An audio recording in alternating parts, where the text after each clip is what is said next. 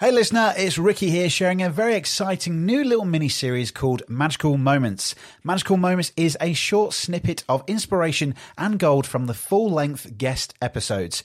In every episode with my guests, I always ask one question, which is, how do you unlock the best version of yourself? And I'm going to be sharing throughout this new season all the wonderful bits of inspiration and gold from the episodes. In these first Magical Moments, here is Steve Judge sharing with you how you can get to where you want to be from where you are right now. Enjoy. If anybody's listening to this podcast right now, they're either a fan of yourself or they listen to this podcast and they're between A to B. You know, they've got this idea of where they want to go and they might be feeling a little bit lost. Maybe they've fell off the wagon. They've dealt with some feedback from uh, their family that's criticised their book or something like that, and they're feeling a little bit lost now. What advice would you say to them right now to get back on, to get to where they want to be?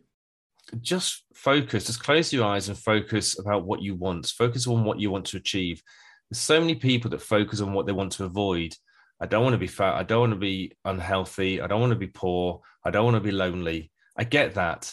But stop stop focusing on what you want to avoid. Just focus on what you want to achieve.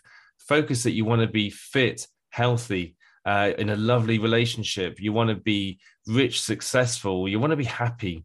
Surely you want to be happy because after all, I believe that that's what life is all about, about being unhappy. So unlock your potential, live the extraordinary life that you deserve, and go for it.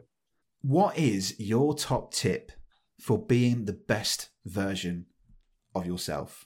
I think this comes into my values, and somebody asked me what my values were, and I struggled for ages, and I came up with a long list, and then I narrowed it down, and it comes down to the the message that I give out all the time, which is the the top tip, which is don't lean on your excuses turn your excuses into challenges. Now, sometimes there's a little bit of, you know, is that a fact or is that an excuse? Well, sometimes only you can answer that.